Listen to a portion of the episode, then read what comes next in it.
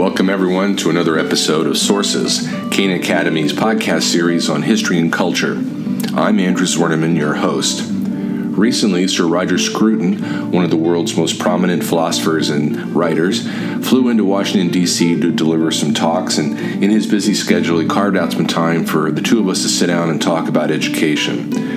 I'm very grateful to Sir Roger for the time. I'm also very happy for all of you who get to listen to him. He's got such wisdom, such insight into the world of education. I truly hope you enjoy this episode. Well, good afternoon, Sir Roger, and thank you so much for receiving me. Thank you for inviting me. Sure, and I hope you've had a good trip here in the United States. And we are here in a lovely room, Powers Court room here at the Phoenix Park Hotel in Washington, D.C., and it's just a real delight to be with you. I'd like to explore the topic of education, and towards that, let me begin with this. I recently revisited a book of yours from about a decade ago called Culture Counts, Faith and Feeling in a World Besieged. It's a wonderful book, and I highly recommend it for all of our listeners. Culture, you say, is the collective practice which renews our visions and extends our sympathies into all the corners of the heart. It is the ongoing record of the life of feeling, which offers to every new generation the examples, images, and words that teach it what to feel. Well, that quotation is full of wonderful terms, pregnant words. Let's start with that phrase, the ongoing record of the life of feeling. What do you mean by that? Well, by feeling I principally mean, of course, the feelings that bind us to each other. Feelings like love, anger, desire, etc., which shape the human world and also shape the character of the people who participate in it. And these feelings can be merely crude, almost animal, reduced to spontaneous reactions without thought, or they can be elevated to a higher level so that they become a form of thought, a form of meditation. And I think this is especially important for us in the world in which we live, that we try to cultivate feeling in such a way that it really does involve understanding of the other and a recognition of all the complexities that might ensue from whatever gestures we make. And I see culture as a fundamental part of educating emotions in that way. Not just from examples, although examples are very important in novels and stories and so on, but through providing the words, for giving us a sense of how language should be used in difficult moments and so on. Elsewhere you talk about sympathy, and am I correct in drawing this conclusion that sympathy would be something like the core or the gathering feeling or response to the other, as you put it? Yes. I mean, what it means literally in the Greek etymology is feeling, even suffering, with another. And yes, sympathy is a form, like so many of our emotions, it's also a form of judgment. You don't feel sympathy for the villain in the story. You feel sympathy for his victim, perhaps. And it's one of the ways in which we explore the human world with a view to making judgments. So you would say, in fact, there are things that we ought to feel and things we ought not to feel. Oh, yes, absolutely. I mean, that's what moral education ultimately is, I think. Well, let's say that we present to our students a poem or a painting or maybe even a stage performance, a play put on a stage. Would it be appropriate to ask the students, how's that painting make you feel, or how did you respond with feeling towards that poem or that play? That is a perfectly reasonable question, as long as you make clear that the poem is not about him, the student, the reader. It's about whatever it's about. And too much obsession with what you're feeling can occlude your observation of the thing itself. And I think we live in a world in which there's a constant pressure to sentimentalize everything and make it always look as though feeling is what everything is about. Right. So sometimes we would say that to a student that it's more important for you to let the author or the painter pull you into his world absolutely. Rather than you his work and yours. Yes, and you should approach works of art in a spirit of humility. This guy who's painted this picture or who's written this poem, he did it for a purpose, in order to draw attention to something other than you, something which had caused him to respond in this vigorous way. And he wants you to understand its significance. Yeah, and so you, in that quotation I started with, there were other terms besides feeling. Feeling doesn't stand alone, as you understand, as you explain it, right? Mm. There's thought, imagination, yes. Judgment, as you put it, vision, and so is this, in a sense, is this a cooperative effort between the mind and the passion, or the mind and the heart? Well, yes, inevitably. You know, all feeling involves a judgment. Judgment of the world. What if I respond with anger to a certain remark? It's not just that I'm arbitrarily responding with anger.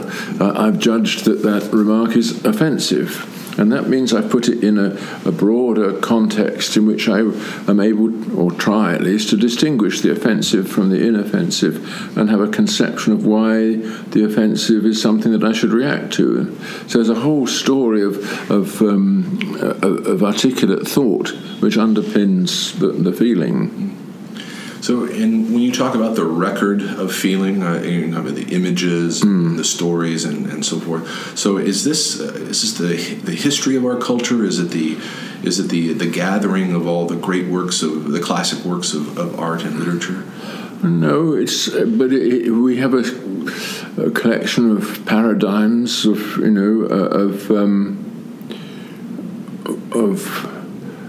emotions captured in their essential purity, in words and images and situations that enable us to relate our own lives to them. Simple things that when Nausicaa sees Odysseus in the corridor of the palace, and Homer, without describing her emotions, evokes them completely. So you have this wonderful picture of this virgin girl's sexual interest, which she hasn't taken any blatant form, but is, as it were, perceiving an imaginary future for herself, and then, of course, withdrawing from it as she had to.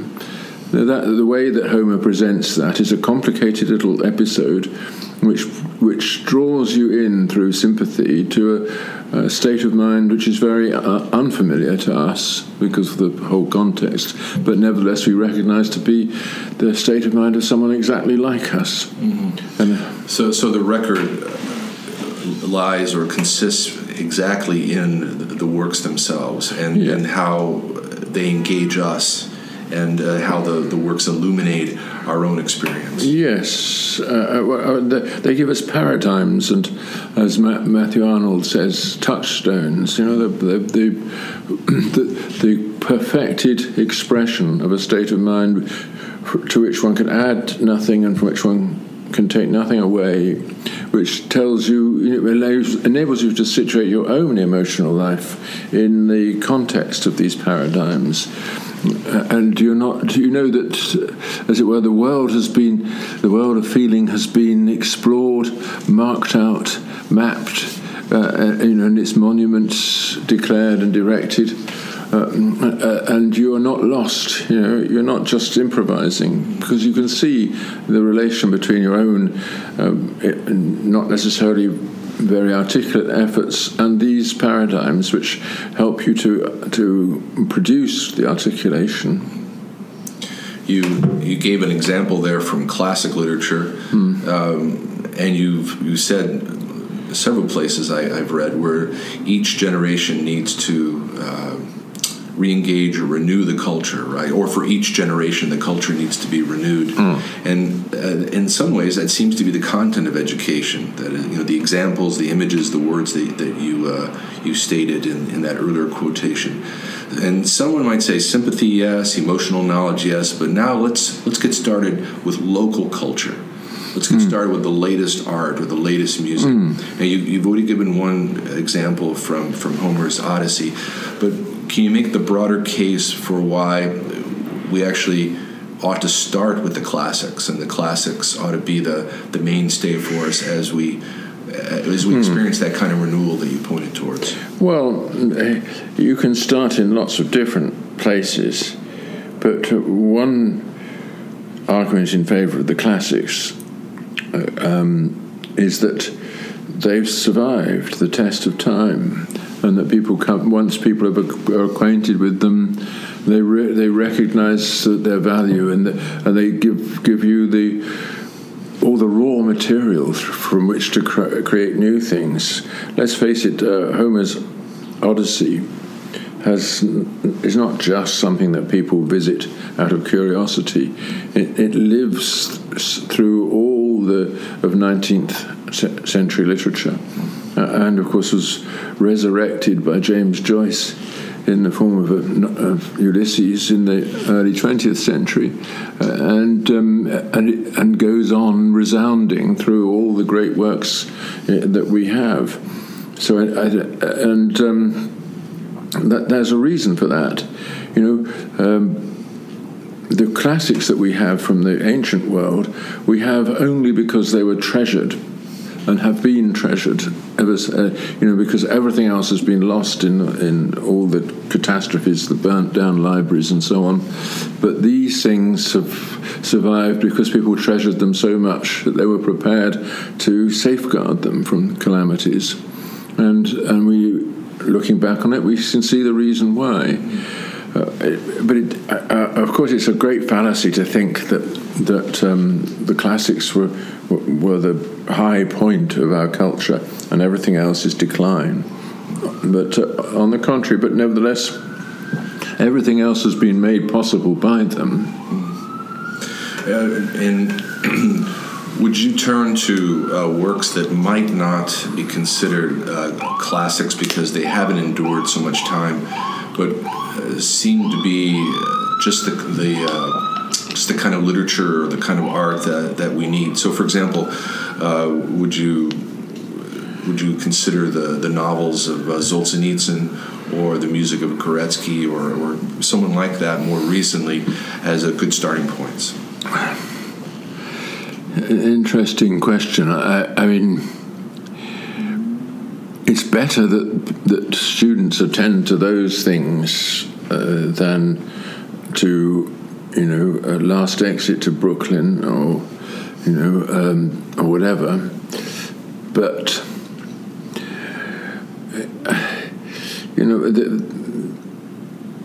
I think students need a sense of permanence in what they read, and they need a sense that there is a something that new works are contributing to other than themselves. They are contributing to an ongoing dialogue with predecessors. All this was laid out in that famous essay Tradition and the Individual Talent by T.S. Eliot. The idea that the originality that we appreciate in authors writing today is only appreciated because we can situate that author in a tradition larger than himself. And the great works, even the great modern works too, his especially, have gained their significance in part because they're written in conscious attempt to join the tradition. It doesn't mean that we can't understand them without going back to all the predecessors, but they give us a sense that nevertheless they emerge from a deep foundation in things that have gone before. Well, that reminds me of another emphasis of yours, taken again from the book Culture Counts. You make a point about the purpose of education, and like so much of what you do, you link it to our communal existence, our responsibility for our predecessors and for future generations. And this is what you say. You say the goal of education is to preserve our communal store of knowledge and to keep open the channels through which we can call on it when we need to. Now, that definition might rattle some of our friends who are practitioners of liberal or classical education, and in the sense that they might place the emphasis on that term liberal, that education is meant for freedom. Yeah. Now, but I want to know, is your definition or your identification of the goal of education at odds with that, or is it more of a compliment to the notion of education for freedom? It's a good question. I mean, there are two ideas of freedom at stake here. There is the liberationist idea, that you take away constraints and then the psyche is released in order to gain, to take possession of its space. And that liberationist picture of freedom is very different from the idea of freedom under law, the freedom which is a form of obedience, because it's a recognition of the rational possibilities available to you. That second view of freedom is the one that I would maintain, and I think a lot of damage was done to education, in particular by John Dewey, in espousing the first of those views, that education is a liberation of the student. In my view, it's not. It's a disciplining of the student in order that real freedom can be enjoyed.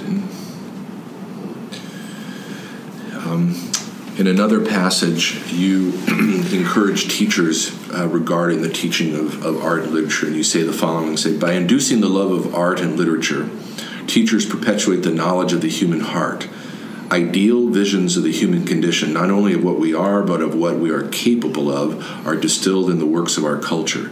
From these visions, we acquire a sense of what is intrinsically worthwhile in the human condition, a recognition that our lives are not consumed in the fire of means only, but devoted also to the pursuit of intrinsic values. I would love to hear you elaborate on your use of the word vision there. And why is it so crucial that we have vision and that teachers impart vision to their students? Well, the world is very boring unless we make it interesting.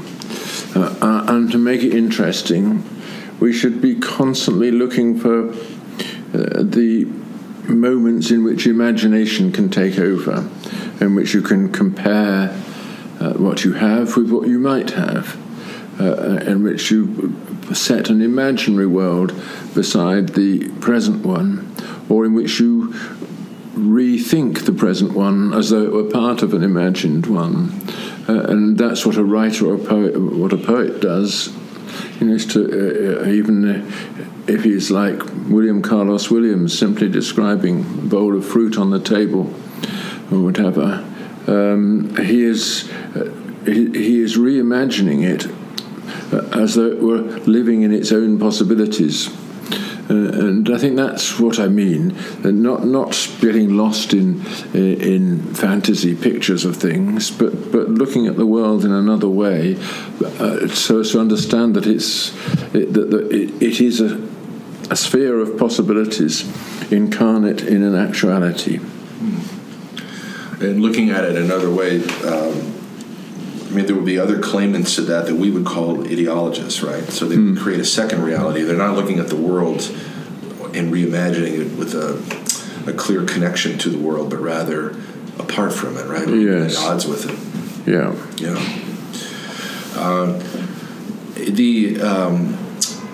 Emotional knowledge and emotional intelligence about which you speak, this is language. Sometimes you encounter this in you know, business journals. Yes. And all sorts of people have something to say about that. Can you kind of anchor that for us as a good way of thinking about what it is we're doing when we're teaching our students? I mean, as you rightly say, there's an element of psychobabble in the way that people use these terms. It's the invasion of ordinary life by therapy. And I don't mean that. I mean to turn, just to refer to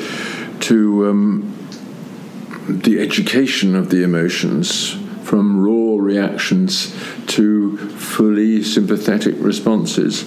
And this involves educating the character. I mean, one of the best authorities on the education of the emotions is Aristotle in his theory of virtue, but the language he uses is not really accessible to young people today. But I think you can point out the difference between untutored reactions to things and considered responses. And show that the considered response is not a weaker form of feeling. It might be a more heartfelt form of feeling, but it involves understanding and sympathy at a higher level. I've actually had some success teaching the ethics to young people. Oh, good. But it's interesting that sometimes a group of students will divide. There'll be the students who love the dialogues of Plato and they don't like the ethics, and then the students, I'm so glad we're reading the ethics because I wasn't really cooking with Plato and the dialogue. Oh, that's interesting, yeah. So maybe partly a matter of taste. Might be my own teaching successes and failures too. Right. Well, I don't know.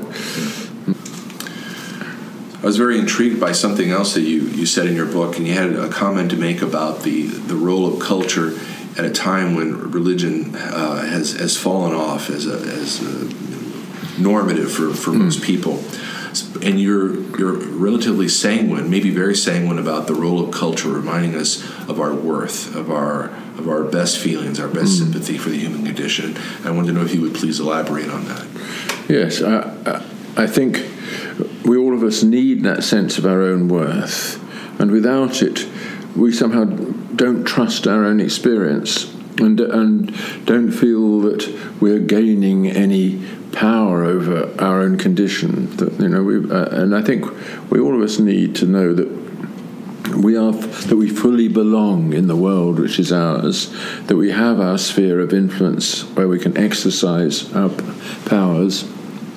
And that, in turn, does require this sense that somehow it's right to be the thing that I am. There is an endorsement that I can rely upon. We depend upon others, of course, to provide that endorsement, but there is a great question of how it comes to us from the surrounding world. We don't live only expecting to be patted on the back by our wives and children and parents. We do live in the hope that we fit into a wider community with which we're in sympathetic contact, and that it's that community that doesn't just accept our existence but recognizes it as valuable. And I think culture, as I understand it, is the articulate voice of a community, which is not a community of intimates. It's a community of strangers, people you've never met, people who are dead, people like Homer, but nevertheless they speak directly to you and say, here is how you might live, and then you think, yes, that's true, and living like that you feel supported. And that seems to me a beautiful articulation of true moral and spiritual freedom, articulation of a kind of health even, and an antidote to the kind of division that marks our time. People are divided from one another, they're divided from their past. And it seems that a culture that reminds us of our worth is a culture that's very hopeful. Well, of course. All true art, in my view, is an affirmation of the world, of the person who's appreciating it, even if it's art made at another time, in another place, etc. And we're always searching for the way to affirm things, and we can only affirm things if we affirm them as home, as the place where we belong, and that is a communal idea. Do you, how important is it, do you think, for students, for young people especially, to play music together? Oh, it's absolutely vital. Playing music together is a way of understanding the shared dynamic of the human body, for a start, and that your embodiment is your way of being. We are rhythmic creatures, but merely tapping your foot to the rhythm in your ear is a completely different thing from working out the notes in your fingers and hearing and responding spontaneously to the person who's playing with you, and that's an extremely difficult thing to do. You can't do it by measurement, because all performance has an element of rubato, and you are spontaneously responding to another person's variations by joining in with them. It's not that different from a flock of birds. When you see a flock suddenly start up from the hedgerow and sweep into the sky and then go round in a circle and come down again, this is there's some 2,000 birds flying just an inch apart of each other, but every movement of one bird is immediately mirrored by the next. There are a lot of neurological explanations of this, but the fact is that that's a kind of miracle of nature which we need to replicate every now and then in ourselves, and music is the best way of doing it. That's an interesting emphasis, that physical dynamism. I think sometimes someone commenting on this might say that might start with with music as a common language, something that helps us transcend ourselves. Think about the wonderful programs in Venezuela, El Sistema, where children of all backgrounds are playing classical music. We're seeing this in in our country. We have what are called public charter schools, and these are public schools that, like the Great Hearts Academies, Rod Jackson and the folks in Arizona. So they're given more license in the charter schools to do programs independent from the typical public schools. And so we work with a school in Colorado, the Thomas McLaren School. Right. About 400 students, all of them study stringed instruments. Yes, no, I've seen that, and that's fantastic. I think that's how it should be done. And of course, it raises the question of the different kinds of music that kids might be listening to or performing, and inevitably I would have a prejudice for the classical, partly because it involves long-term thinking and long-term listening rather than repetition. Yes. And do you think there's something comparable in the experience of acting on stage, an ensemble of actors? Yes, acting is a very it's another way, of course, of coordinating with others spontaneously. Yeah. Do you place any value in the art form of film? Yes. Yeah. Yes, I do. I mean, the problem with film, of course, is that it's very easily debased, because people's interest in images, it can be easily awoken, and it can be awoken for the wrong reasons, in the wrong way, as we know from the violence in the cinema and pornography and all the rest, that you can easily capture the attention of someone with images that degrade the human condition. Are there directors or genres within film that you think are most successful in fostering sympathy for the human condition? Well, yes. I mean, in my view, truly artistic cinema has to fight against that abuse of images, and the abuse which makes people interested in the image simply because it arouses in him some body reaction.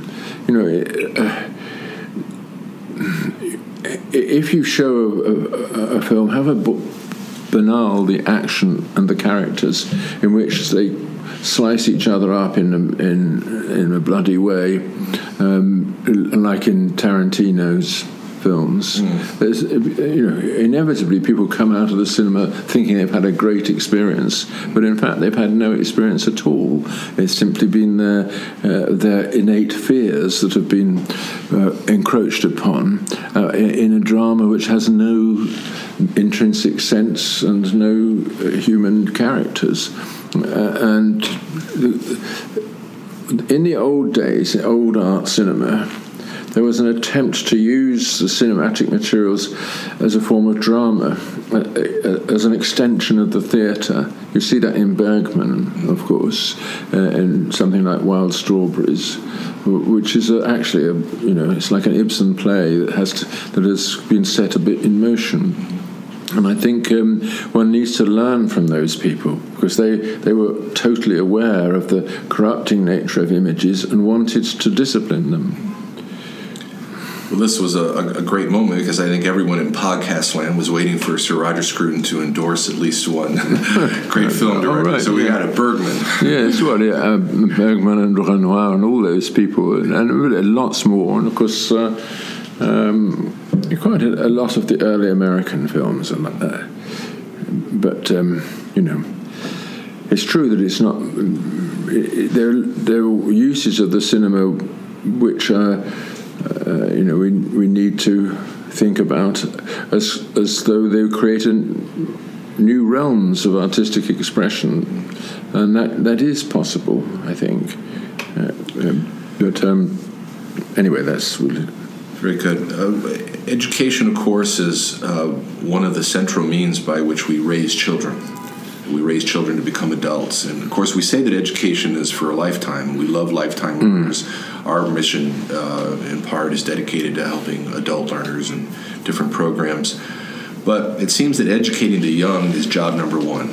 So how exactly are classic works of literature and art necessary for the specific process of growing up, becoming adults? You've spoken to some of the attributes of classical literature and art. But can you take that one step further and say, aha, this is exactly what the doctor ordered for young people in particular well, to become adults? I'm not sure that I'd say it is exactly what it's ordered, but I think we should recognize, well, this follows on from thinking about film, there's a distinction between the use and the abuse of the imagination. The imagination has an enormously important role in helping children to grow up, that's to say, to give them a sense of possibilities and their own place within those possibilities. And one of the advantages of the classical literature is that it takes them into a world where they have to imagine it, but they also have to find in it the people and the situations with which they can identify. And they do, because this, real literature always creates those situations. And so that this is a very important growing up moment when you recognize that, you know, that the anger of Achilles is no different from the anger that you would feel in those circumstances, but it's the anger of a different person in a completely different world. So you have some grasp of the fact the human condition is much larger than the circumstances of your own life to date, and therefore that, you know, generalizing that there's this huge world out there into which you are being invited, and I think there's. That use of the imagination is amplified by the study of classical literature, and I think it's one reason why it's so popular among the young. Once you introduce them to it, But you have some hesitation about its fittingness for young people? You say, you wondered about my phrase that, you know, that's just what the doctor ordered. All I mean is it's not the only way to bring young people into an imaginative conception of the adult world.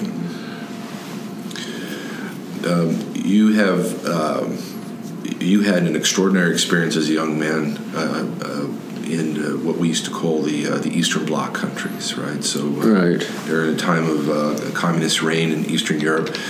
And I wanted to know if you could talk a little bit about what you learned from that time, how it formed especially your thoughts about education. Well, yes.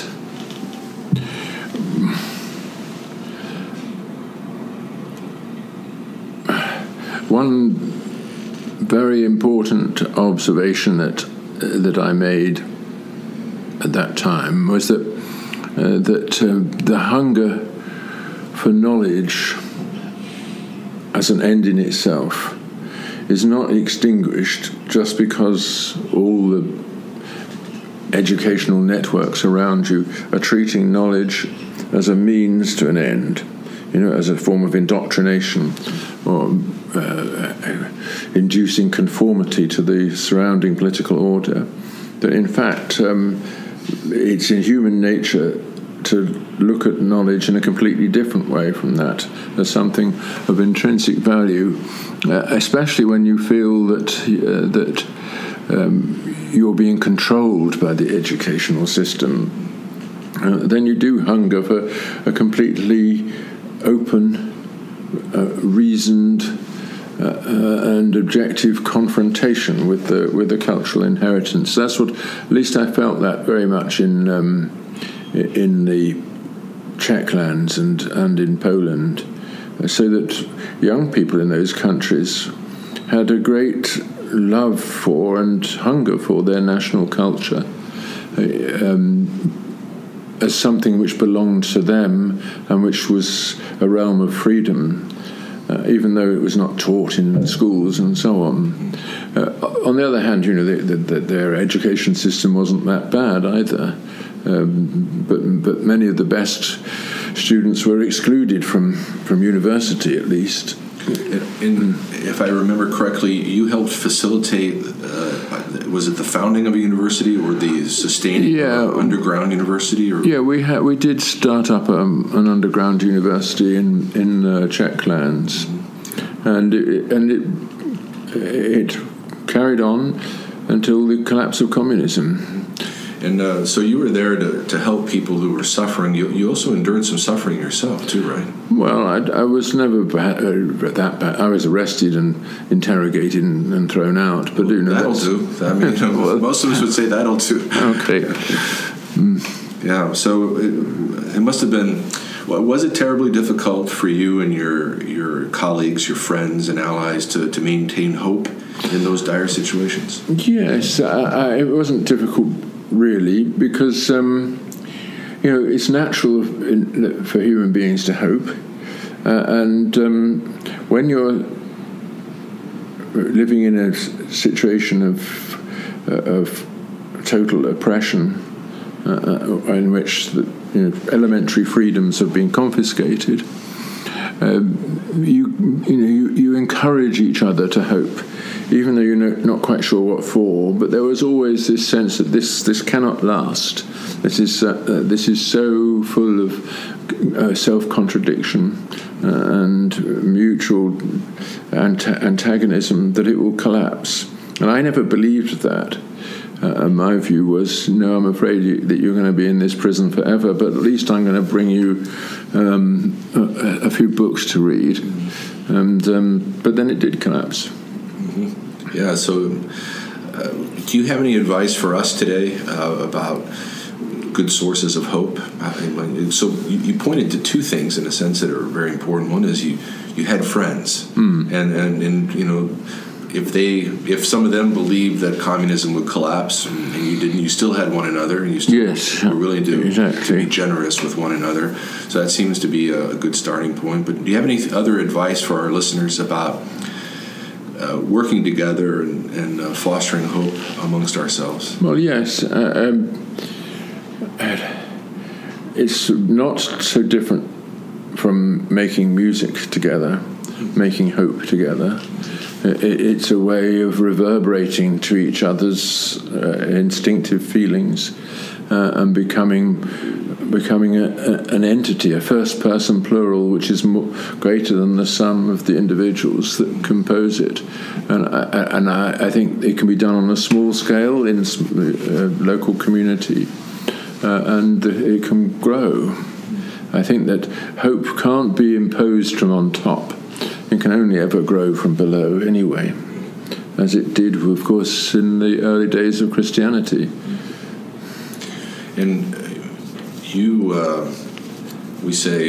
have a phrase, you know, that you put your money where your mouth is, and you actually live out what you preach. So not only do you play organ, right, at your church, yeah, and you've composed an opera and shared that with the public. And do you have a quartet or an ensemble? No, unfortunately, I wish I did, but I live in the country where it is quite difficult to make music with others, especially nowadays when there's so little musical education. Mm-hmm. But yes, I enjoy nothing more than accompanying a leader.